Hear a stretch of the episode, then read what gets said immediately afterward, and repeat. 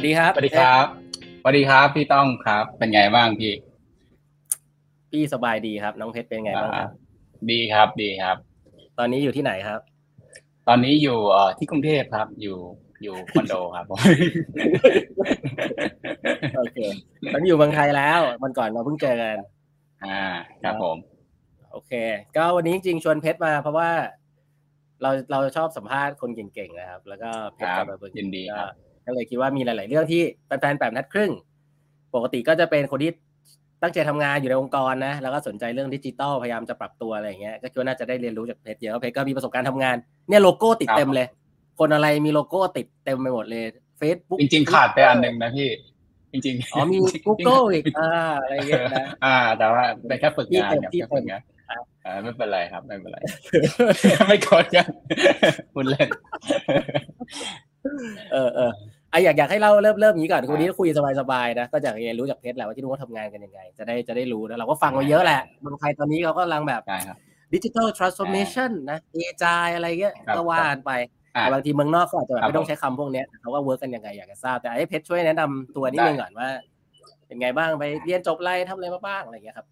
ได้ครับ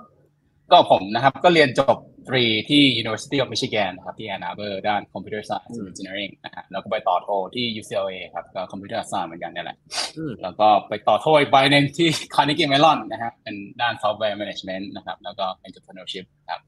ระหว่างที่เรียนเนี่ยก็ประมาณมีทำ internship ประมาณห้าห้าที่ได้นะฮะที่เด็ดๆก็มีทำ Facebook สองครั้งอ่าช่วงปี 2010 กับ 2012 แล้วก็ทำกับ Google ครั้งหนึ่งนะครับทั้งหมด2011 ก็ช่วงที่กำลังมีแบบสงครามโซเชียลมีเดียเลยอะช่วงที่แบบ Google กำลังทำ Google Plus ออกมาจะแบบมาล้มมาโค่น Facebook อะไรเงี้ย Facebook ก็กลัวว่าเฮ้ยจะเป็น the Facebook killer โอ้โหตอนนั้นก็เรียกพนักงานมาทำงานวันเสาร์อาทิตย์อะไรเงี้ยครับ ก็ก็สนุกดีครับช่วงนั้นอืมแล้วก็พอเรียนจบแล้วก็ไปไม่ไม่พอกับโซเชียลครับ ก็ไปต่อที่ทวิตเตอร์อีก ยังยังรักโซเชียลก็เลยชอบ social ก็เลยไป media ทำ ก็ชอบโซเชียลมากตอนนั้นก็เก็บเหมือนเก็บแต้มอะเราก็แบบไปเข้า Facebook แล้ว Twitter ก็ก็ Google แล้วก็เหลือ Twitter ก็ไปทำ full time ที่ Twitter ที่ Twitter ต่อตอนเรียนจบครับประมาณสองปีครึ่ง ก็ไปอยู่ทีมแบบ back end distributed system back end จ๋าเลยอะเหมือนกับทำแบบ high volume data store ที่แบบคน query เยอะๆอะไรเงี้ยที่รองรับคนใช้เยอะครับผม ก็ก็สนุกดีแล้วก็ พอทำ Twitter ไปได้สักพักนึงก็ก็ย้ายกลับไปทำ Facebook นะก็แบบย้ายไปย้ายมา ก็ย้ายจากย้ายจาก Twitter แต่ผมย้ายเมืองนะ ย้ายจาก Silicon Valley ไปไปสู่ Facebook office ที่นิวยอร์กครับ แล้วก็เหรอเหมือนไปเป็นอ่านิวยอร์กก็ไปเป็น New Yorkerอ่า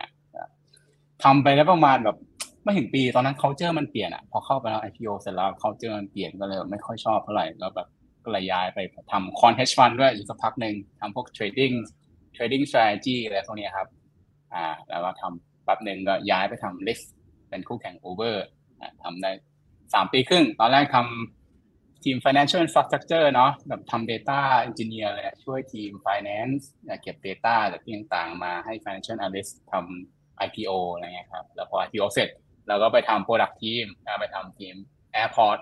อ่าทำไรเกี่ยวกับสนามบิน แล้วก็มีไรที่แบบดิสนีย์แลนด์ด้วยเป็น special ride ที่เรา collaborate กับ ดิสนีย์แลนด์ครับผมแล้วก็ทำทีม mapping อ่า migration mapping ใช้ map ของ Google แบบสถานที่ต่างๆ อะไรอย่างเงี้ยให้ map มีประสิทธิภาพครับแล้วก็ทำเกี่ยวกับโควิดด้วยช่วงโควิดก็จะมีแบบ project พิเศษที่ handle แบบ situation ต่อหน่อยครับแล้วก็ล่าสุดทำที่เอ่อคริปโต firm เนาะเหมือนโควิดมาใช่ไหมเออ Lyft แบบไปได้ไม่ค่อยดีคนไม่ค่อยใช้ เราก็อะบิตคอยน์มาพอดีราคาวิ่งเอาวิ่งเอาเราก็เออลอง explore บิตคอยน์ดู แล้วก็ไป turn into แบบไปไปสายคริปโตอะไรเงี้ยครับ ล่าสุดก็ไปทำที่บริษัทชื่อว่าบริษัทชื่อว่า n i d e x ฮะเป็นเหมือนกับ subsidiary ของ mutual fund อันหนึ่งที่ชื่อว่าเอ่อ Stoneridge Asset Management นะครับเขาก็เป็น spin off ที่ทำเกี่ยวกับ Bitcoin solution มาแล้วก็ทำมี solution หลายอย่างเขียนต่อ Bitcoin ให้เก็บให้ด้วยจะมี blending ให้ ถ้าอยากกู้เงินผ่าน Bitcoin หรือว่าอยากจะเขียน option อยากกิน steady income ผ่านแบบ Bitcoin ที่ฝากไว้กับเราอะไรประมาณนี้ครับผม อืมหมดยังหมดยังยังไม่จริง ๆ หมดหมดแล้วครับ อันนี้แบบแบบสั้นๆคร่าวๆแต่ว่าเดี๋ยวเราลงลึกกันได้ต่อได้ครับ เออเออเออดีดีอ่าเอ้ยเดี๋ยวถามก่อนว่า อันนี้คือกลับมาครับเมืองไทยถาวรยังถาวรครับ ก็ลอง long term ครับคิดว่า long term ครับครับ ก็ใครสนใจเพชรหางานอยู่นะฮะ เดี๋ยวไปคุยกันทำได้หลายอย่างยังเลยเว้ยเออ จริงๆผมจงใจครับผมต่อต่อจงใจเหมือนจริง ๆ ผมจงใจอยากมีโ e เชอร์กับหลายอย่างมากๆ ก็คือทำตั้งแต่แบบ Search Social แบบ Gig Economy Crypto คือจริง ๆ ผมจงใจแบบทำหลายๆอย่างแบบให้มันกว้างๆไว้ครับผม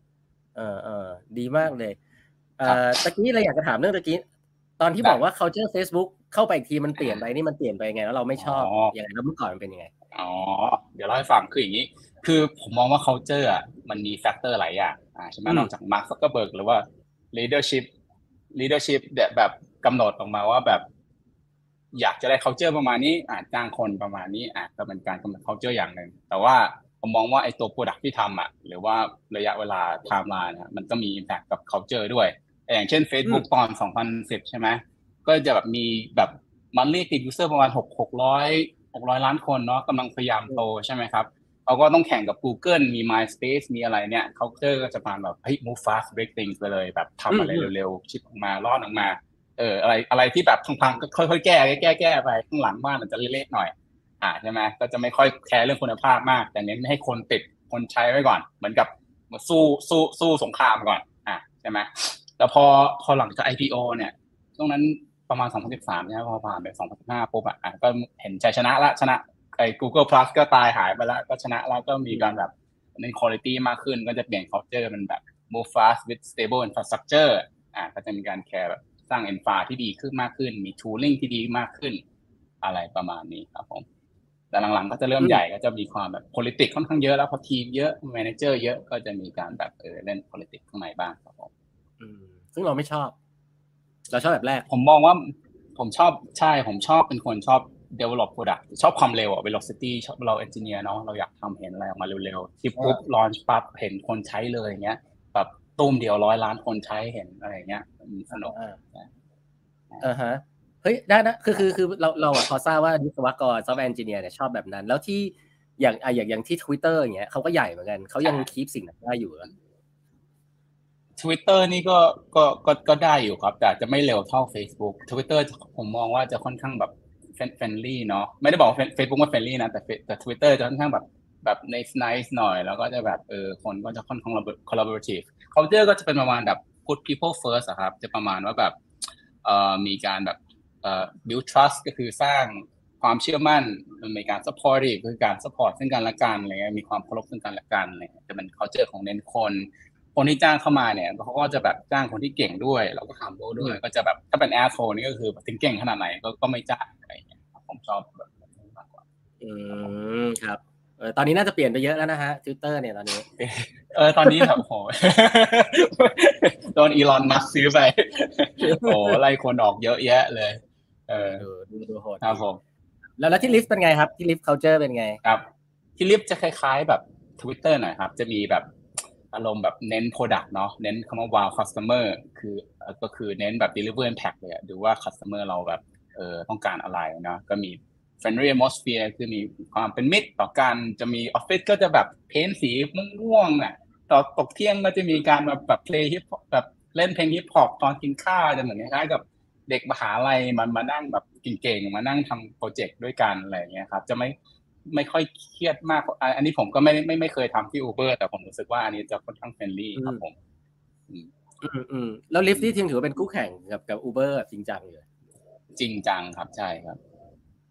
อูเบอร์เขาก็จะมีแบบฟู้ดด้วยใช่ไหมมีอูเบอร์อีทอะไรก็ลิฟต์จะไม่มีลิฟต์จะเน้นไรอย่างเดียวครับผมครับ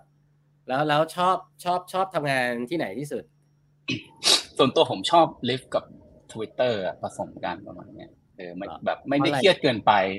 เน้นแบบ Impact จริงๆอะเน้นแบบคือละคนที่มาทำเขาก็แบบ passionate กับกับกับ product มากอะเหมือนกับพอพอร้อนออกไปปุ๊บมันได้เห็นแบบแอปที่เรากดใช่ไหมแล้วเห็นคนใช้จริงจังอะแล้วมันก็สวยๆสีชมพูอะไรเงี้ยเห็นรถวิ่ง เห็นคนใช้เห็นเมทริกวิ่งอะไรครับก็มีความสนุกแล้วคนก็จะแบบ passionate กับเฮ้ยอยากสร้าง impact นะ อยากทำออกมาให้คนใช้จริงๆอืม ขยายความนิดนึงได้ไหมพี่คิดว่าคนในองค์กรไทยเขาเขาเขาอยากจะจ้างคนเก่งแล้วพอเราปวดว่าเราอยากเราอยากเน้น Impact แล้วว่าพี่คิดว่าทุกคนไม่กันบอกคิดว่าตัวเองเน้น Impact แต่ว่าคำว่าเน้น Impact มันมันหมายความว่าอะไร launch product ได้เร็วหรือว่าเกี่ยวอะไรกับคำว่า agile ไหมหรือหรือยังไงเออจริง ๆ อันนี้อันนี้อันนี้ถ้าถ้าเป็น Impact ผมว่า Facebook จะค่อนข้างเด่นที่สุดกับก็คือแบบท็อปไลน์ m ม t r i x อะสมมุติว่า you สามารถทำให้มันมันเรียก active user เพิ่มขึ้นได้ 0.1%หรือว่า revenue impact เท่าไหร่เนี่ยคือมันจะมีตัววัด metric เหมือนเราถ้าเรา launch experiment อะมี A/B testing หรือเรา launch product ไปแล้วอะเขาจะคิด track ตลอดเลยว่าแบบหลังจาก launch product นี้ไปอะ user rate เพิ่มขึ้นเท่าไหร่ แล้ว revenue เพิ่มขึ้นเท่าไหร่เพราะนี้ไหมอะไรเงี้ยเราต้อง study การเก็บเป็นเมทริกแล้วเวลาเราทำ performance review เนี่ยเขาก็จะเอาตรงเนี้ยมาเขียนว่าเฮ้ยหกเดือนที่ผ่านมานะ ผมสามารถทำ revenue เพิ่ม ผมสามารถลด cost ตรงนี้ได้ ผมสามารถเพิ่ม price ตรงนี้อะไรเงี้ย ลด restriction ตรงนี้ตรงนี้อะไรนะครับเป็นตัวเลขชัดเจนเลยนี่ impact ชัดเจนอืมแล้วแล้วเราเราที่เราพูดว่า impact คือเราเราชอบแบบนั้นที่วัดวัดผลเราเยอะๆหนักๆหรือว่าจริงๆเราเราชอบแบบทำไปเรื่อยๆ สบายๆ หรือหรือจริงๆยังไงมันมันเป็นแบบไหนเงี้ยดีโอ้ย impact มีหลายแบบสมมุติว่าผม launch product เงี้ยที่ผมทำอยู่ที่ที่สนามบิน LAX ตอนนั้นอะมันเหมือนแบบเขาพยายามแบบจัดสถานที่รับรถแบบพิเศษอะไรเงี้ยแล้ว Lyft ก็ต้องไป collaborate กับเขาอะ แล้วเราแล้วผมทำไอ้โปร project ตัวเนี้ยเหมือนกับแบบพาคนเหมือนเป็น touring พาคนให้ขึ้นรถบัสไปสู่จุด pick up อะไรเงี้ย แล้วเราเห็นคนใช้จริงจังอะแล้วตอนนั้นแบบมี bug นิดๆหน่อยๆแล้วก็เห็นคนแบบแบบแบบติดแหง็กอยู่ตรงนั้นอะแล้วก็แบบ operation ก็นั่งแบบ report เราเราก็ต้องรีบนั่งแก้คือมันเห็นแบบ impact กับชีวิตคนจริงๆนะตรงนั้นเลยครับ และเห็นตัวเลขก็แบบเฮ้ย ride แบบ number ขึ้นขึ้นลงอะไรเงี้ยแบบจริงจังแบบแบบ เราทำคนเดียวแต่เราไปกระทบชีวิตคนทั้งสนามบินอะไรอย่างเงี้ย เออ มันเห็นค่อนข้างชัดครับผมเออเฮ้ยพี่อยากจะถามอะไรแบบแบบเรื่องที่ทำงานนะ คือแล้วแล้วอันนี้คือ software engineer ออกไปหน้างานด้วยเนี่ย Amazing มากเลย แล้วต้องทำงานกับคนที่ชื่อว่า Product Manager ไหมหรือว่าหรือว่า engineer ทำหรือไงอันนี้ขึ้นอยู่กับทีมนะครับ เพราะว่าถ้าเป็นทีม product เองก็ต้องทำกับ product manager แล้วเราต้องให้แบบเขาก็จะคุยกับเราว่าเฮ้ย product อยากได้ประมาณนี้ทำ engineer ทำได้ไหมเราก็ต้อง feedback ว่าเอ้ยอันนี้ยากหน่อยนะทำสามเดือนนะอันนี้สองเดือนหรือว่าอันนี้ทำได้เลย low hanging fruit ก็คือวันเดียวเสร็จ อะไรเงี้ยเขาก็จะคิด trade-off มาแล้วว่าเอ้ยทำดีไหมเราก็จัด priority มาว่าเฮ้ยมีไอเดียประมาณนี้ห้าอย่างเขาก็ขอ feedback แล้วว่าอันไหนควรจะทำแล้วก็เก็บ input ไปก็ change ไอเดียตลอดเวลาครับต้องคุยกับดีไซเนอร์ด้วยอะไรอย่างเงี้ยครับผมถ้าเป็นทีม product นะ แต่ถ้าเป็นทีม backend จ๋าก็จะไม่มี product ไม่ต้องใช้อะไรทำแบบ data infrastructure อะไรข้างหลังก็ทำเป็น infra ไปไม่ได้เกี่ยวกับตัว product ครับผมอ๋อเล่าเล่าถึงเรื่องว่าทำงานกับกับกับ Product ให้ฟังนิดนึงได้ไหมเพราะว่าจริงๆ อยากอยากจะไปแตะเรื่องเพราะว่าเมืองไทยเนี่ย ตอนเนี้ยองค์กรหลายที่ก็เริ่มอยากจะสร้าง squad สร้างอะไรมา แล้วบางทีมันสร้างมามันก๊อปเข้ามาไม่ work อะคือคือก็อยากรู้ว่าไอ้หัวใจของการที่ engineer อาจจะเป็นพวก front end back end แต่ว่าเนี่ยเป็นคนที่ต้องทำกับกับ product backlog เนี่ยเอ cadence เป็นยังไง มันมีคำว่า sprint ไหมหรือมันเป็นยังไงเรื่องเรื่องก็ไอ้เจ้าครับ ได้ครับ จริงๆ ที่ผมเห็นส่วนใหญ่นะเขาก็ใช้ tooling agile ก็คือใช้จีระเป็นเป็นตัวเป็นตัว tool นะครับแล้วเก็บแบบ ก็จะมีก็จะมีคน create task ใช่ไหม engineer ก็ create task ขึ้นมาก็ได้ อะเป็นหลาย task แล้วก็พุทอันนี้ลงไปใน backlog backlog ก็จะเป็นตัวเก็บ task ทั้งหมดใช่ไหม เราก็จะมี grooming session กันก็ engineer ก็มานั่งคุยกันว่าแบบเฮ้ยนั่งพอยกันไว้เอทิเกตเนี่ยใช้เวลาประมาณเท่าไหร่นั่งเถียงกันว่าเฮ้ยพอยอันนี้สามแต้มอันนี้วันนี้ก็เสร็จแล้วแล้วก็แบบโหวตกันนะแล้วเราก็โหวตเสร็จปุ๊บปุ๊บเราก็ได้ทัสมาอ่าทีนี้เราก็มานั่ง prioritize กันว่าจะทำมันไหนก่อนหลังนะครับอ่าเราทุกๆสปรินต์เนี่ยสปรินต์ก็คือการแบบอ่าเหมือนกับเป็นการอ่าช่วงที่เรากำหนดว่าจะทำอ่าเหมือนกับเคเดนตอนหนึ่งใช่ไหมว่าเราจะทำอะไรบ้างอ่าสปรินเราก็จะมีสปรินต์ planning มาจับทัส ทั้งหลายเลยใน backlog เนี่ยมาใส่สปรินต์แล้วก็นั่งทำกันอะไรไป แล้วก็พอจบ sprint เนี่ยก็จะมีการมา demo กันว่าเฮ้ย sprint ที่ผ่านมาเราทำอะไรเสร็จไปบ้างอะไรไม่เสร็จอย่างเงี้ยแล้วก็มาโชว์ให้คนอื่นดูในทีมดูว่า product อันนี้ไปถึงนี้แล้วนะคลิกมีปุ่มตรงนี้อะไรเงี้ยมี product อะไรเห็นเป็นรูปเป็นร่างขึ้นมาอะไรเงี้ยครับแต่ว่าที่ที่ผมคิดว่าสำคัญที่สุดในในการทำ agile คือมันจะมี meeting ที่เรียกว่า retrospective ก็คือการแบบมานั่งรีเฟก ถ้าถ้าทางศาสนาพุทธเขาจะเรียกว่าวิมังสาก็คือฉันทะวิริยะจิตตวิมังสาคือการแบบมานั่งไต่ตองเฮ้ยไอ้สปินที่ผ่านมาเราเราทำอะไรได้ดีบ้างเราเราควรจะทำต่อมันละเอออะไรเงี้ยหรือถ้าอะไรที่เราทำได้ไม่ดีเราควรจะแบบทำต่อดีไหมหรือก็นั่งคุยกันว่าอะไรที่แบบคนมีโปรเซสอะไรขึ้นมาใหม่เพื่อแก้ปัญหาตรงนี้ไหมคือมันไม่ใช่การมานั่งเบลมกันหรือมานั่งว่านั่งเหมือนกับมานั่งรวมหัวกันแบบเฮ้ยช่วยกันหาวิธีปรับปรุง process ที่มีอยู่อันเนี้ยผมว่าสำคัญ แล้วก็ทำแบบ action item ใหม่ขึ้นมา create ticket ใหม่ขึ้นมา แก้ปัญหาเก่าที่มันคาไว้ครับคือถ้าไม่มีตรงนี้มันจะไม่มีการ improve process ที่แบบผ่านมา มันจะไม่ได้เรียนรู้จากจากข้อผิดพลาดแล้วก็ข้อสำเร็จที่ที่ผ่านมา เหมือนถ้าบางคนแบบเจอ แบบเจอปัญหาเนี้ยเหมือนเหมือนกันอะแล้วไม่เอามาพูดไม่เอามาแชร์กันคนถัดไปก็จะเจอแบบทั้งที่แบบปัญหาแบบแก้ได้นิดเดียวอะไรเงี้ยแล้วไม่มาบอกกันอะไรเงี้ยครับมันก็จะไม่มี knowledge transfer ครับผม อืมอืม retrospective สำคัญมากเลย ในเมืองไทยเนี่ยมีปัญหาว่า retrospective เนี่ย บางทีคนไม่ค่อยอยากเข้าเข้าไปแล้วมีคนพูดเยอะพูดอยู่คนเดียวอ๋อต้องมีต้องมีคนคนคนนำต้องเป็น format เลยว่าอันนี้ต้องทำเป็น format จริงจังเลยว่าทำไง format นั่งเรียนเป็นไง format เป็นไงอ่า format อันนี้ก็ง่ายๆเลยก็คือมันจะมี brainstorming session สิบนาทีแรกก็จะใช้ประมาณว่าแบบ list ทุกคนก็เขียน brain dump ลงมาแบบ อะไรดีอะไรไม่ดีอยากทำอะไรต่อก็คือ dump dump dump dump ลงมาเป็นเป็นมันจะมี tool อะครับที่ชื่อว่าแบบ Monday Monday.com อะไรเงี้ยหรือมี tool เยอะมากอ่าพอ dump เป็นไอเดียออกมาแล้วก็จะมีการ grouping ออกมาเป็นทีมอ่าบางคนก็จะไอเดียคล้ายๆ กันก็จะมารวมกลุ่มกันจัดกลุ่มกันใช่ไหมแล้วแล้วพอกลุ่มไหนเราดูเห็นว่าใหญ่ๆเฮ้ยมีคนมีปัญหาประมาณนี้คล้ายๆกันเราก็มานั่ง discuss กันว่าเฮ้ยอันนี้ดูปัญหาค่อนข้าง common นะ เราควรจะทำกับปัญหานี้ดีอย่างเช่น สมมติว่า on-call ที่ผ่านมาแบบโอ้ ปัญหาเยอะมากเลยไม่ได้หลับไม่ได้นอนแบบโดนปลุกตลอด อ่า เราจะมีวิธีการทํำยังไงได้บ้างถูกไหมอ่า เราจะเพิ่มคน เราจะแบบมีการทำ printing tech debt ให้มากขึ้นอะไรเงี้ย เราก็อาจจะ create ticket ให้คนนี้ไปนำ lead initiate ตรงนี้ อ่าทำเป็นโปรเจกต์ขึ้นมา แล้วก็มามามามาเฉลี่ยต่อเป็นเป็นโปรเจกต์ไปก็อาจสร้างโปรเจกต์อะไรขึ้นมาเนี่ยครับผม คือมันต้องมี action item ที่ออกมาจากเรโทรอะคือมันไม่ใช่ทำเรโทรแล้วก็นั่งแบบเอ้ยอันนี้ทำนี้กว่าทำนั้นดีกว่ามันมันไม่จบอะมันต้องมีแบบคน follow up สร้าง action item แล้วทำเป็นทำเป็นจริง ๆ จังขึ้นมาครับมีคนที่ชื่อว่า Scrum Master ไหมไม่ไม่ได้หนักขนาดนั้นครับ จริงๆก็ไม่ไม่ไม่ถึงกับต้องแบบจ้าง Scrum Master เท่าไหร่ครับเออเออแล้วแล้วใครใครเข้าบ้าง retrospective ก็คือคนคนใน sprint ที่อยู่ใน squad นั้น ใช่ก็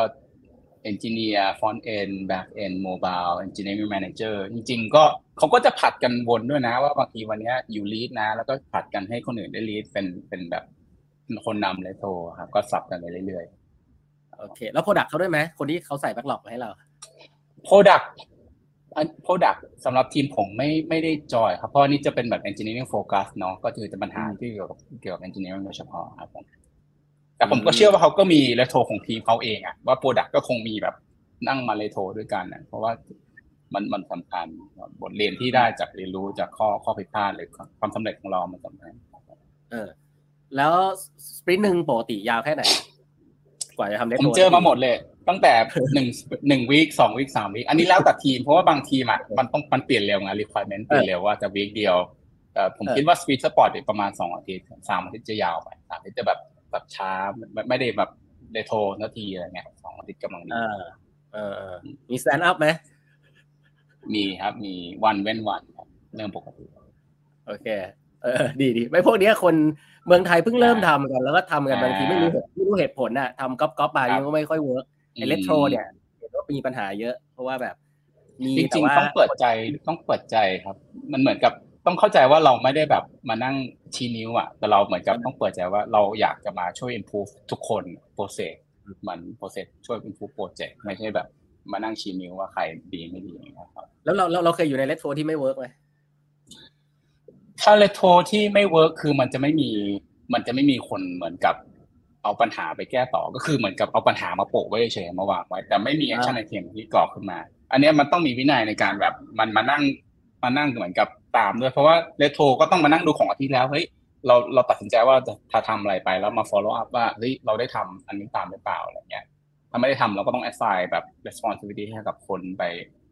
ในในทีมมาสักคนหนึ่งอะไรเงี้ยครับแต่ว่ามันก็จะไป compete กับกับทัสหลักที่มีอยู่ใช่ไหมอันนี้ก็คือ priority แล้วแหละว่า มันก็มีโปรเจกต์ที่ต้องทำหรือไม่งานที่ต้องมีเจ็กเดฟแล้วก็มี retro item อะไรเงี้ยอ่าทีนี้ก็ต้องคุยกับ engineering manager แล้วว่าไหนเราจะจัดยังไงจะทำอะไรก่อนเนี่ยครับผม อืมอืมอืมอืมอืมอืมนึกออกนึกออก ดีดีดีว่าพี่ครับ พี่พี่ฟังแล้วพี่ก็นึกว่าเออ พี่พี่ทำอะไร เอาจะไปใช้ทำอะไรดีครับอืมอันนี้คุยเรื่องนี้ดีกว่าเฮ้ยตอนตอนที่อยู่ที่นู่นอะ เจอครับ เจอคนเก่งๆแบบโคตรเก่งเลยไหมอ่าเวลาเห็นคนแบบเก่งมากนึกภาพแบบโหไม่เป็นเก่งนี่วะแล้วแบบเอ้ยเราชื่นชมอะคนอย่างนั้นมันเป็นไง เยอะเยอะครับเดี๋ยวเรียกว่าเจอเดี๋ยวเรียกว่า common เดี๋ยวเรียกว่าแบบทั่วไปคือแบบ คือแบบแต่ละคนก็เก่งแบบหลายแบบมากๆ จะมีพวกเก่งที่แบบเป็นผมเรียกว่าเป็นแบบ unicorn coder ไปเลยก็คือเขียนโค้ดแบบโคตรเก่งอะเหมือน engineer สิบคนเขียนพร้อมกันอะไรเงี้ยแล้วโค้ดสวยแบบเอออะไรประมาณเนี้ยแล้วฟีเจอร์ยากๆเขาก็ทำแบบอาทิตย์เดียวเสร็จอะไรเงี้ย ผมก็ไปจ้างใครทำมาเพราะว่าแบบไปเอาของอะไรเขาไม่โค้ดมันเขียนไวจังว่าอะไรเงี้ย แล้วแบบ แล้วบางคนที่แบบแบบรีวิวโค้ดเก่งอ่านโค้ดเก่งแบบวิเคราะห์โค้ดแบบคิดทีเราได้หรือแบบมีสอนเราดีไซน์ระบบที่แบบเจอปัญหานี้มันก็มี solution ให้ใครถามนี้มันก็มีแบบอะไรอย่างเงี้ย มันก็จะประสบการณ์ก็หลายแบบ แต่ว่าที่ผมแบบถูกใจผมชอบมากๆ คือมันผมจะเรียกคนประเภทนี้ว่าเป็นว่า multiplier ก็คือตัวเขาเองอะเขาเก่งอยู่แล้ว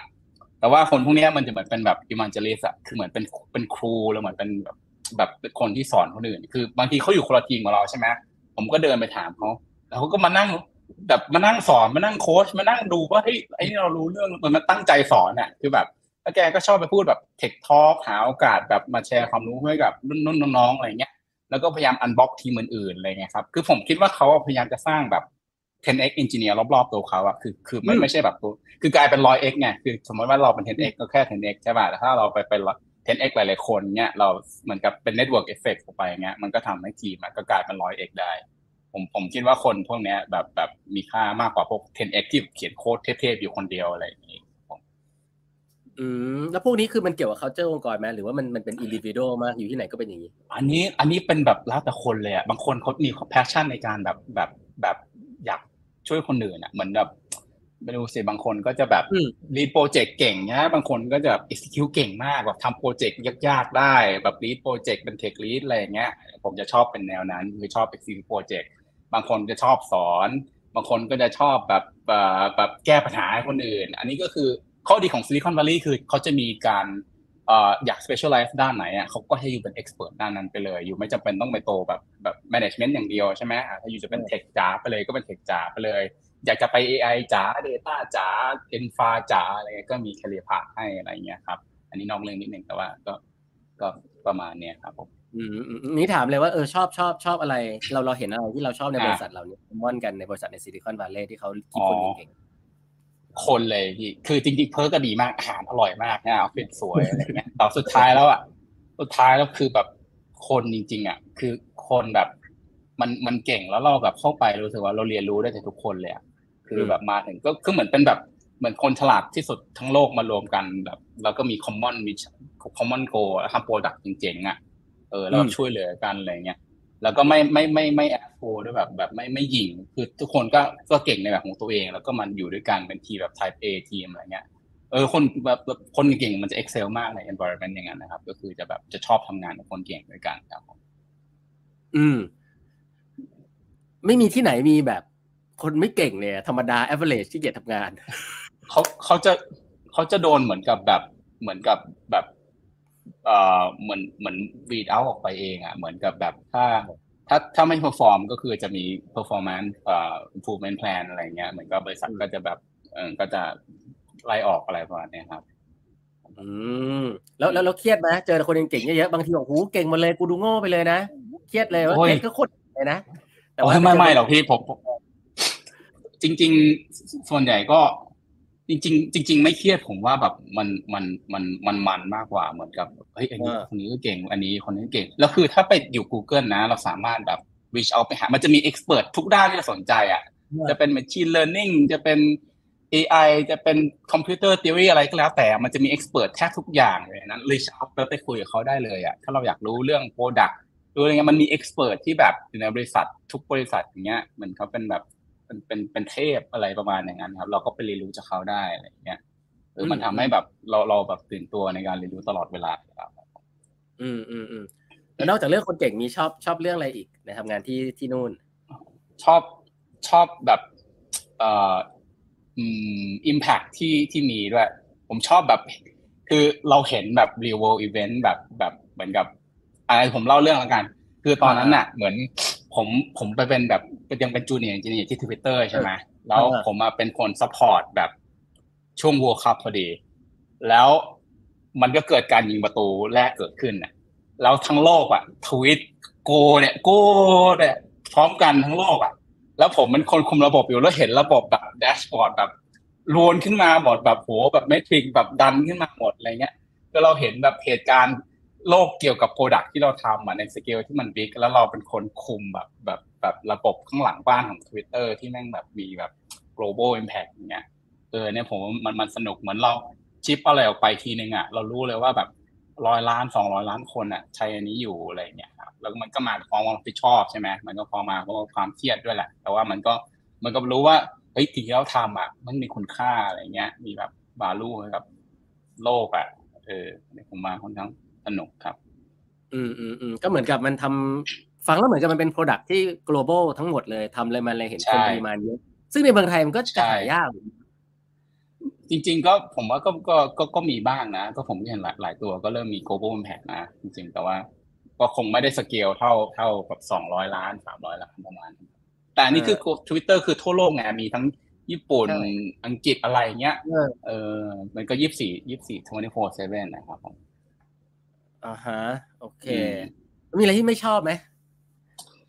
ผมที่ไม่ชอบก็คือความไอไอไอไอเพราะมันเป็น 24 7 เนี่ย บางทีเราต้อง support แบบ 24 ชั่วโมงเนาะถ้าระบบแบบพังขึ้นมาใช่ไหมตื่นมาตีสองตีสามมานั่งแก้ง่วงอะไรเงี้ย แต่ว่าก็คนก็ depend on เราอยู่อะไรเงี้ยต้องมานั่งซ่อมอะไรเงี้ยก็บางทีก็เหนื่อยเหมือนกันครับ ก็ก็เป็นความรับผิดชอบที่มันก็มาพร้อมกับ เหมือนพลังมันก็อะไรนะสไปเดอร์แมนนะ with greater power comes greater responsibility ใช่ไหมอ่า เราก็ต้องมามานั่งแบบรับผิดชอบ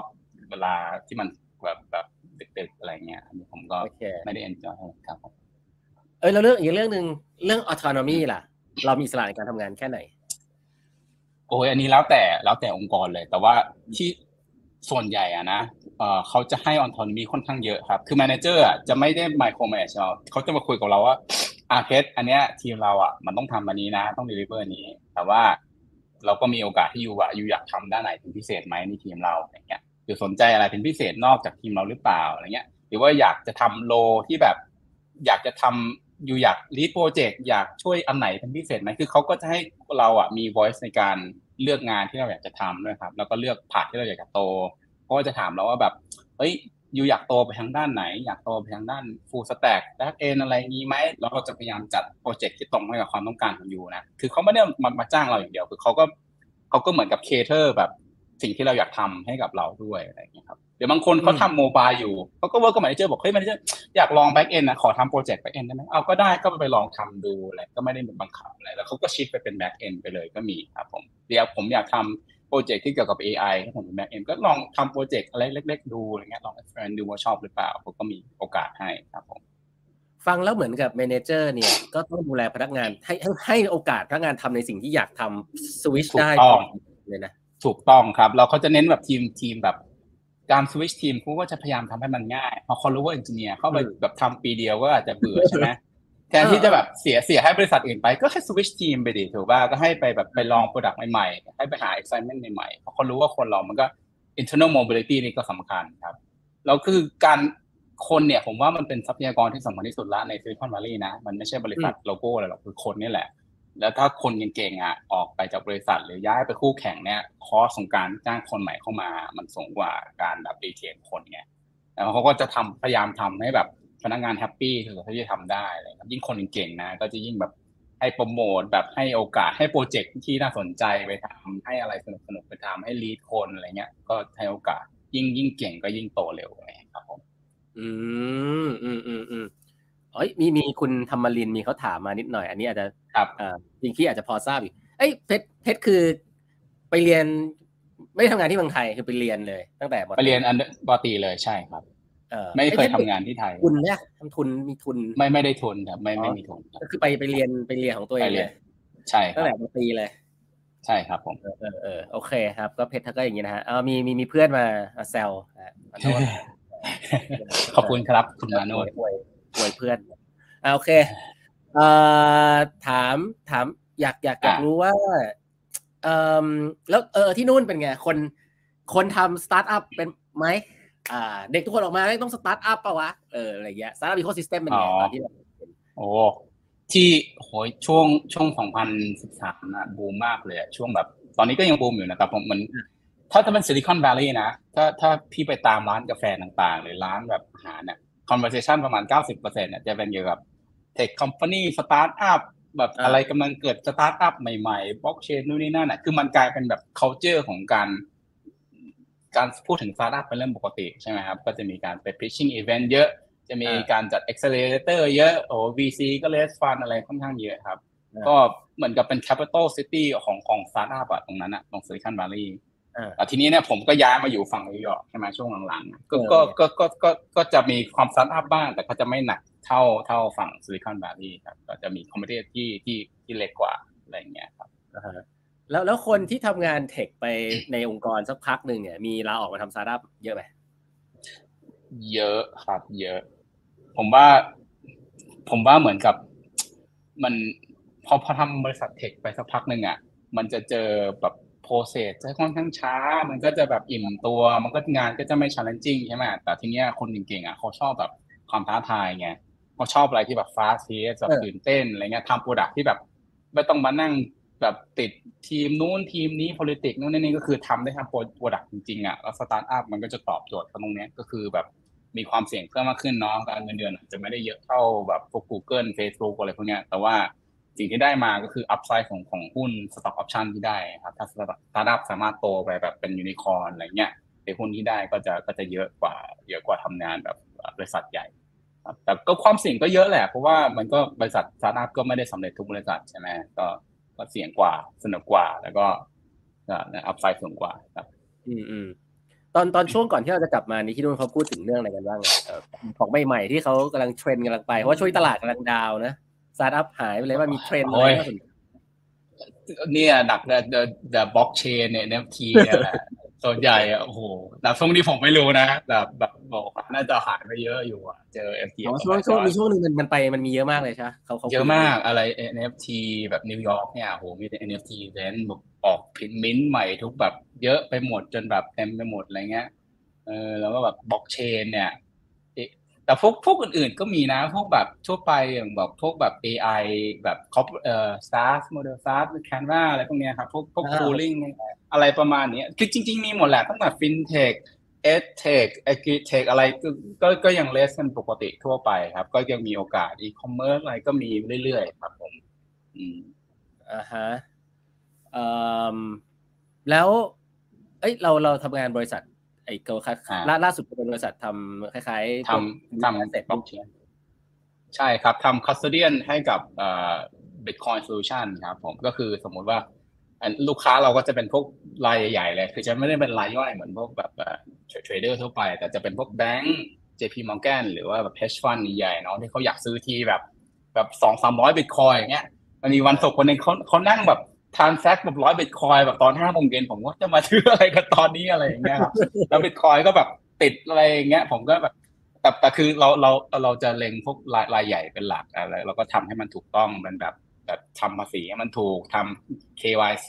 อะไรเงี้ยทำแบบ regulation work มี legal team มาที่แบบเหมือนกับทำเป็น institutional level กันเลยอะถ้าแบบอยากแบบ hedge fund ใหญ่ๆมาลงก็ทำให้มันถูกกฎหมายไปครับผม อืม ดีตากี้บอกมิดเฮ้ยเมืองไทยมีบริษัทจะทำ custodian ให้ institution ด้วยนะเอออยู่แถวนี้แหละประมาณนี้แหละครับประมาณนี้แหละครับอ่าดีแนะนำแนะนำให้รู้จัก อ่าใช่ครับใช่ครับ แล้วเฮ้ยคนเก่งๆเราเราอะพี่จะไปซิลิคอนวัลเลย์ป่ะแล้วพี่ก็เจอน้องๆแบบมาคุยกับเพชรแหละ มันก็จะมีอุปสรรคในการกลับมาเมืองไทยนะในหลาย ๆ เรื่องทั้งทั้งหลาย ๆ เรื่องสภาพจิตใจเรื่องงานเรื่องอะไรความกังวลอะไรเงี้ย ที่นู่นเนี่ย คนที่เขาจะกลับมาเมืองไทยทำงานอะเนี่ยอย่างเพชรกลับมาเนี่ยแกลบมันคืออะไรแกลบมันคืออะไรที่ทำให้เขากลับมา ผมว่าส่วนใหญ่กลับมาน่าจะเป็นเรื่องของครอบครัวเนาะเหมือนพ่อแม่อะไรเงี้ย อันนี้อันนี้ผมว่าเป็นเรื่องหลักนะที่เขากลับมาแต่ว่าออีกอย่างหนึ่งผมว่าแบบเหมือนเหมือนผลตอบแทนอะเหมือนไอเงินเดือนที่นู่นก็จะค่อนข้างแบบเยอะกว่าที่นี่ถ้าเป็นถ้าเป็นสาขาเทคใช่ไหมครับ แล้วก็ เรื่องอาจจะ culture reverse culture shock ตอนนี้ผมเจอแล้วผมไปโตขึ้นมาใช่ไหมแบบไปสัมผัสความเป็นซิลิคอนวัลลีย์มากลับมาก็จะก็ต้องกลับมาเรียนรู้ culture ไทยใหม่ อะไรเงี้ยครับ แล้วก็เหมือนกับถ้าถ้ากลับมาเนี่ย โอกาสที่จะแบบเหมือนกับถ้าอยากบางคนเป็นอยากเป็น specialist จริงๆไงอยากไปอย่างที่ผมบอกเป็น AI จ๋าเป็น data จ๋าอะไรก็อาจจะแบบโอกาสไม่ได้มีเท่าที่ที่อเมริกาที่เขามีโอกาสให้ specialist ไปเลยอะไรเงี้ย ถ้าอยากจะแบบลงลึกไปด้านนั้นเลยอยากโตไปด้านนั้นนะถ้าเมืองไทยผมว่าจะต้องไปอะไรไป management อะไรอย่างเงี้ยแบบโตก็ไปเป็นแบบ manager อย่างงี้ใช่ไหมอืม ก็ก็ก็มีพวกแบบปัญหาด้วยครับ เพราะเพราะปัญหาที่นู่นอะ ปัญหาค่อนข้าง challenging กว่าสนุกกว่า เหมือนกับได้ทำมีมีปัญหาที่เราอยากทำให้เลือกแก้หลายอย่างมากเดี๋ยวไปทำอะไรก็ได้ Netflix Facebook Google อะไรอย่างเงี้ยมันมีอยากไปทำโซเชียลก็ได้ไปทำโซเชียลอยากจะทำ search ก็ไปทำ Google ใช่ไหมอยากทำ gig economy ก็ไป Lyft Uber อยากไปทำไฟแนนซ์ฟินเทคก็สไตร์ PayPal อะไรก็ว่าไปคือเราเราเลือกโดเมนเราสามารถมีความหลากหลายในโดเมนที่เราอยากจะไปทำที่เราสนใจอย่างเงี้ยอยากจะทำ AI self driving car Tesla อะไรเงี้ยครับผมคือความความ ความลึกและความน่าสนใจของปัญหามันจะมีเยอะกว่าที่เมืองไทยของคิดว่าอืมอืมอืมซึ่งก็ต้องยอมรับนะบริษัทไทยอะจะใหญ่แค่ไหน ดูดีแค่ไหน งานก็คงไม่ได้ไม่รู้อะใช่ว่าน่าสนใจได้ไม่ได้ยากหรือ challenge เท่ากับไอ้บริษัทที่มันเป็น global product แบบนั้นทุกอันนะทีเนี้ยถ้าถ้าถ้าเขาอยากจะชวนเด็กเก่งๆกันเนี้ยอะไรสิ่งคือสิ่งที่เขาจะต้องพิชอะผมว่าที่ ผมว่ามีมีประมาณสองสาอย่างนะอย่างแรกคือปัญหาปัญหาที่ท้าทาย แต่ว่าที่สำคัญกว่าคือคือทีมอะที่มาทำด้วยกันอะ มันต้องแบบเป็นเก่งเหมือนกันอะ คือคือถ้าคนเก่งอะมันจะอยากทำกับคนเก่งนะมันอยากทำกับ A level มันไม่อยากทำกับ B C level ไงครับไม่แล้วก็คนเก่งจะไม่ค่อยชอบทำงานที่แบบแบบ politics เยอะๆช้าๆติดนู่นติดเนี่ยคือผมก็อยากจะสร้าง product impact อะไรขึ้นมาจริงอยากทำงานจริงๆถูกป่ะก็จะไม่ชอบมาบ้างแบบรอนู่นนี่นั่นอะไรเงี้ยครับ ก็ ก็ต้องให้ความท้าทายปัญหาแล้วก็คอมเพลชันก็ต้องต้องต้องพอประมาณด้วยครับผม อืม โอเคครับ เอ่อ มีหัวหน้าหัว หัวหน้า อันนี้ อันนี้อาจจะถามนิดนึงอะถ้าคนจะต้องมาเป็นหัวหน้าเราอะกลับมาเป็นหัวหน้าเราเนี่ยตรงนั้นต้องต้องต้องมีไงต้องอะไรนะครับ เขาต้องเป็นยังไงเขาต้องเป็นคนยังไง ถ้าเขาถึงจะเป็นหัวหน้าอ๋ออ๋อคือผมขอขโมย สามข้อนี้มาจากหนังสือแล้วกันชื่อชื่อชื่อว่า drive นะครับแต่ก็ต้องให้อ่าสามอย่างก็คืออย่างแรกคือ autonomy ที่พี่บอกใช่ไหมให้อิสระในการผมเลือกว่าก็มีอิสระระดับหนึ่งว่าผมอยากจะทำอะไรสร้าง impact ตรงไหน อยากใช้สกิลผมในการทำอะไรก็ autonomy ใช่ไหมครับ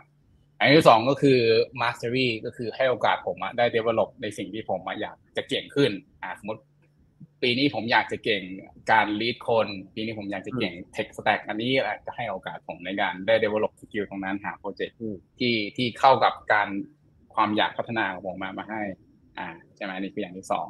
ส่วนอย่างที่สามก็คือ purpose ก็คือจุดประสงค์ว่าที่มาทำงานเนี้ยให้ผมว่าเราทำไปทำไม อ่าทำไปเพื่ออะไรมี impact อะไรกับกับกับคนอะไร product ที่เราทำออกไปเนี่ยเอาไปทำอะไรอะไรเงี้ยครับผมก็มี purpose ในการทำงาน ชัดเจนครับอันทีนี้แนะนำถามหลายมุมหน่อย เพราะว่าเราน่าจะให้ข้อมูลได้ทั้งหัวหน้าที่อยากจะมาเป็นหัวหน้าดีๆ แล้วก็อย่างที่จะอยากให้ถามแนะนำน้องๆหน่อยแบบแพทกื้นนี่คนฟังน้องๆก็เยอะอ่าเลือกงานแรกๆยังไงอะแต่แต่แต่ของเรานี้ Amazing มากคือฝึกงานเยอะมากเลยอยากให้เล่าเรื่องพวกนั้นให้ฟังว่ามันมีประโยชน์อะไรแค่ไหนอย่างไร อ๋อ จริง ๆ ผมสัมภาษณ์เยอะมากเลยนะ ผมสัมภาษณ์แบบ แทบจะแบบอย่างน้อยอะหกสิบเจ็ดสิบบริษัทอะแล้วผมโดนแบบรีเจ็ครีเจ็คมาเยอะมากครับ ตั้งแต่อเมซอนเอ่ยแบบ Microsoft เลย Apple คือผมเคยโดนรีเจ็คมาหมดแล้วล่ะตั้งแต่ปีสองปีสามอะแล้วมันด้วยความแบบเราโชคดีอะมันไปได้ Facebook พอดีบริษัทสุดท้ายแล้วเหมือนกับโดนรีเจ็คไปเกือบหมดแล้วอะ Yahoo Apple Microsoft อะไรแบบพังพังหมดแล้วตอนนั้นก็เหลือที่สุดท้ายพอดีแล้วก็ได้อืมผมผมก็บอกว่ามันมันก็คงมันไม่ได้ง่ายอะจริง ๆ มันก็ต้องใช้ความพยายามพอสมควรในการแบบแบบเอ่อถ้าถ้าอยากอยากได้งานอะไรทุกอย่างที่ที่เราอยากอยากได้ครับผมอืมอืมอืมแล้วแล้วเราแล้วเราเลือกงานยังไง อืมเอ่อในช่วงแรกๆเราอะไรถึงถึงถึงเกี่ยวกับว่าบริษัทไหน เราเอา learning มีความ passion ไหมหรือยังไงคือเมืองไทยตอนนี้ก็อาจจะพูดเรื่อง passion กันเยอะอะไรอ่า จริง ๆ ผมผมคิดต่างครับ อันอันนี้อาจจะ controversial หน่อย แต่ผมคิดว่า ผมคิดว่าควรจะหางานที่อย่างน้อยอะให้มีอินคัมให้เราอะสามารถอยู่ได้ระดับหนึ่งเราชอบตัวเองได้ก่อนอะอาจจะไม่ต้องเป็นเป็นต้องงานที่เราชอบมากก็ได้ แต่ว่าให้เหมือนเอาเอาเอาเอา resource ตรงเนี้ย ไปใช้ หาค้นหาสิ่งที่เราชอบแบบนอกเวลาอะไรอย่างเงี้ยครับเหมือนกับเราถ้าเราอยากไปเรียนรู้อะไรที่แบบนอกงานอะเราก็เวลาอีกแปดชั่วโมงหลังงานนะครับ ไปเรียนรู้ไปฝึกสกิล take class ออนไลน์อะไรเงี้ยหรือฝึกสกิลอื่น ที่จะเนี่ยครับดูพอดแคสต์แปดบรรทัดครึ่งอะไรเงี้ยดีสกิลไปไปเรียนอะไรเงี้ยครับแล้วก็ develop สกิลที่ที่ที่เราอยากจะทำเพราะบางที ถ้าเรามาใหม่ ๆเนี้ยเราไม่มีสกิลที่งานเขาอยากได้งานเขาต้องการอะ เราต้องไป develop เอาเองแล้วก็มันเป็น chicken and egg problem นะถ้าเราไม่มีสกิลก็เข้าไปทำงานไม่ได้เขาก็ไม่รับ แต่ถ้าเราไม่เขาไม่รับเราก็ไม่มีงาน เราเราก็ไม่มีสกิลถูกไหมฮะเราก็ต้องใช้เวลาไปพัฒนาสกิลตรงนี้แยกออกมา แต่ว่าก็ต้องต้องใจเย็นๆครับค่อยๆค่อยๆเรียนรู้ไปแล้วก็ค่อยๆหาไปทำหลายๆอย่างอะไรนะครับบางทีบางทีเริ่มใหม่อย่าไม่ต้องทำที่เราชอบอะแต่ทำให้เราแบบมีโอกาส พัฒนาสิ่งที่เราชอบก็ได้ครับ อืมเออเออนี่คำถามนี้ดีอันนี้ครับคือจริงๆอะเด็กๆในเมืองไทยนี่มีคำถามพวกนี้นะเหมือนซิลิคอนวัลเลย์เลยนะอ่าอ่าครับ บริษัทเทคขนาดใหญ่ หรือว่าอ่าทำกับสตาร์ทอัพดีเออช่วงแรกเขาไม่คุยกันไหมว่าเอ้ยเด็กๆเริ่มคุยกันเริ่มทำเนี่ยอ่าถ้าอยากครับ ผมแนะนำให้ทำบริษัทใหญ่ ๆ ก่อน ถ้าเป็นไปได้นะเหมือนกับ อ่า เหมือนกับ เพราะว่าถ้าทำบริษัทใหญ่ๆก่อนอะถึงโลเราอะมันจะสโคปเล็กลงมาใช่ไหมจะได้ทำแค่จุดเดียวจะไม่ได้เหมือนสนับแต่ว่าเราจะเห็นเหมือนกับ process ที่มัน establish แล้วที่คนเขาทำไว้เสร็จแล้วอะเหมือนกับ end goal จะประมาณเนี้ยอ่ามีทีมนู้นทีมเนี้ยแล้วระหว่างที่เราอยู่ในบริษัทใหญ่อะเราก็ใช้เวลาเนี้ยไปหา mentor ข้างในได้ไปให้เขาสอนนู่นนี่นั่นอะเราก็ต้อง reach out ไปด้วย แล้วก็ต้อง take initiative ด้วยใช่ไหมครับ ก็ไปเรียนรู้ข้างในว่าอะบริษัทใหญ่เป็นอย่างนี้นะ อ่าแล้วพอทำบริษัทใหญ่สักปีสองปีอะไรเงี้ยอ่าอ่าถ้าอยากไปทำสตาร์ทอัพก็ถึงปัดค่อยไปก็ได้ ก็ไปทำหลาย ๆ role ที่แบบ diverse มากขึ้นในสตาร์ทครับผมอืมอืมอืมอืมอืมแล้วแล้วแล้วตัวเพชรเองเคยมีความคิดที่อยากจะทำสตาร์ทอัพไปอยู่ที่นู่น ไม่อินไม่แบบเฮ้ยเอ้ยกูอยากทำสตาร์ทอัพเลย จริงๆไอไอ hedge fund คอน hedge fund ที่ผมทำก็สตาร์ทอัพนะ ก็ก็สามสี่คนก็ก็มันไปอีกแบบครับ ก็เร็วแล้วแบบทำหลายอย่างมากแบบต้องเออทำทุกอย่างสนุก สนุกแต่ว่าข้อเสียคือไม่ไม่มีจะไม่มี resource ไม่มี tooling ไม่มี infra ให้ ไม่มีคน train ให้อะอันนี้คือข้อเสียของสตาร์ทอัพแหละคือจะไม่มีคนมา train เรา คือจะไม่มีคือเราจะต้องเทรนตัวเอง ต้องเทค i ิ i ตัวเองใช่ไหมแล้วก็ แล้วก็เรียนรู้เองครับผมอ่าฮะอ่าฮะดีครับ แล้วเอ่ออะไรอะไรคือความตั้งทำงานมานี่อะไรที่รู้สึกว่าแบบสนุกหรือว่าแบบภาคภูมิใจบ้างอะเราแบบ มันมีความอย่างนั้นอยู่ในตอนทำงานไหมอ่าอ่ามีมีมีเยอะครับ แต่ว่าที่ผมภูมิใจคือผมรู้สึกว่าผมผมเป็นเป็นคนไทยคนแรกบางที่แบบทำโซเชียลมีเดียใน Google Facebook Twitter เนี่ยครบสามคนไอ้สามอันคนแรกอะไรเงี้ยครับแล้วก็ได้ทำ Lyft อะไรเงี้ยได้ทำ product ที่แบบ แบบมี global impact จริงๆอะแต่ว่าทั้งนี้ทั้งนั้นผมก็อยากเอาเอาไอ้ความรู้เนี่ยนะที่ที่ได้มาจากแบบพวกซิลิคอน v ล l ี y หรือว่านิวยอร์ก บริษัทที่นิวยอร์กเนี่ยก็อยากเอามาแชร์อยากมาแบบเผยแพร่เนี่ย จะได้ช่วยคนไทยด้วยเหมือนกันครับผม อืม โอเค โอ้โห ดีมากเลยครับ เอางี้ไหนๆก็ไหนๆแล้วถึงจุดนี้แล้วหางานแบบไหนอยู่เออคือจริงๆผมผมผมจะบอกทุกคนอ่าก่อนว่าเทสเนี่ยเพิ่งอ่ากลับมาไม่นานแล้วก็อ่าวันก่อนเราเพิ่งกิครันบข้าวกัน ผมก็เออแนะนำเฮ้ยมีตรงนั้นตรงนี้อะไรเงี้ยแต่คิดไปคิดมาเอ้ยอ่าเอามาคุยนี้เลยดีกว่าเพราะน่าจะได้ประโยชน์อ่าแล้วก็ครับผม หางานแบบไหนอะสนใจอะไรไหนลองเล่าให้ฟังอ่าหน่อยเพราะอะไร ตอนนี้ผมดูอยู่หลายอย่างนะ ตอนนี้ก็ผมกำลังรีเสิร์ชพวกแบบ angel investment อยู่อะครับ ก็คือ angel อ่า investing อยากจะลงทุนบริษัทสตาร์ทอัพด้วยแล้วก็อยากเข้าไปเป็น advisor เป็น technical แบบ founder หรือว่า investor เป็นบอร์ดอะไรเงี้ยครับ ถ้าบริษัทไหนสนใจก็คุยกันได้ครับ LinkedIn ผมก็เดี๋ยวให้เดี๋ยวฝากโปะลิงก์ไว้ข้างล่างนะครับคนไว้เลยคนลิงก์ไว้เลยครับ ก็เราก็หาประมาณเอ่อ โลประมาณ tech lead อะไรเงี้ยครับ leadership role management role ครับผม อ่าโอเคครับ ดีครับก็คิดว่าน่าจะมีคนติดต่อไป เพราะว่าไอสิ่งที่สิ่งที่เพชรพูดมาเนี่ยคนถามมากเลย แล้วก็ครับเอ่อคิดว่ามันมีประโยชน์แหละ อย่างพี่ก็คิดว่าคงต้องไปปรึกษาเพชรอีกหลายๆเรื่อง ทีนี้ได้เลยครับ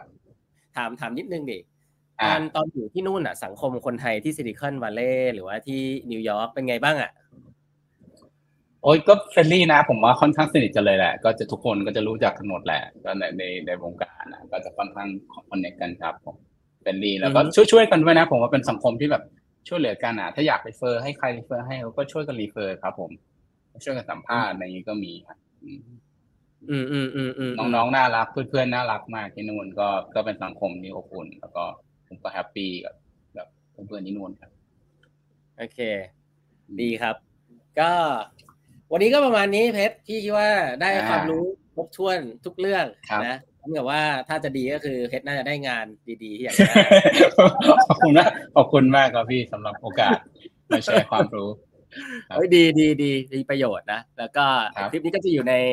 ใน YouTube ของแบบทัดครึ่งด้วยนะครับ ก็ว่าจะเป็นประโยชน์มากก็น้อยนะวันนี้ยังไงก็ขอบคุณเพชรมากๆเลยเดี๋ยวอาจจะฝากเพชรเอ่อพิมพ์ไว้พี่หน่อยได้เดี๋ยวพี่แปะลิงก์ไว้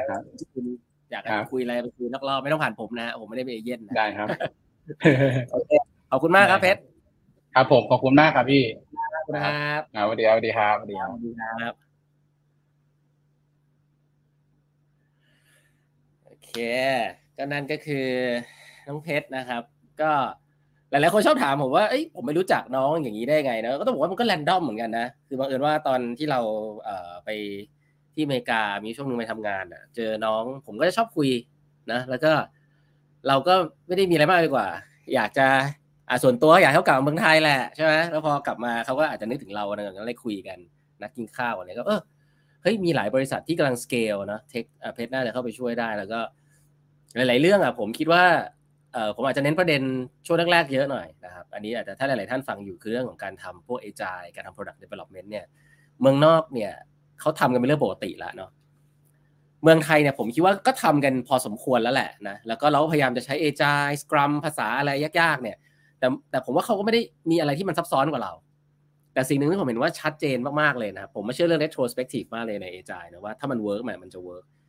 ถ้ามันไม่ work เนี่ยมันก็มันก็ไม่ work ครับมันก็ sprint เดียวจบ แล้วมันก็จะห่วยลงเรื่อยๆ จนคนชนไม่อยากเข้าอะไรเงี้ยเพราะฉะนั้นการไอ้ culture ที่มี transparency แล้วก็พูดกันได้นะ แล้วพูดกันได้นี่ต้องพูดกันเป็นด้วยนะให้เกียรติด้วยนะ ผมผมเจอพี่ๆต้องบอกส่วนใหญ่เป็นพี่ๆอะแบบเออขอพูดตรงๆนะอะไรเงี้ยแบบพี่ถ้าพี่ไม่มี skill ให้ feedback พี่ต้องพูดตรงๆนี่พี่ไม่ต้องพูดกันเลยนะพอพูดแล้วแม่งวงแตกเลยหรอวะคือมันเป็นการโยนภาระให้คนอื่นต้องมารับแบกรับความแบบว่าไม่มี skill ในการให้ feedback ของตัวเองเนี้ยไม่ได้นะเพราะฉะนั้นแล้ว ผมคิดว่าเรื่องของไอ้สกิลทั้งหลาย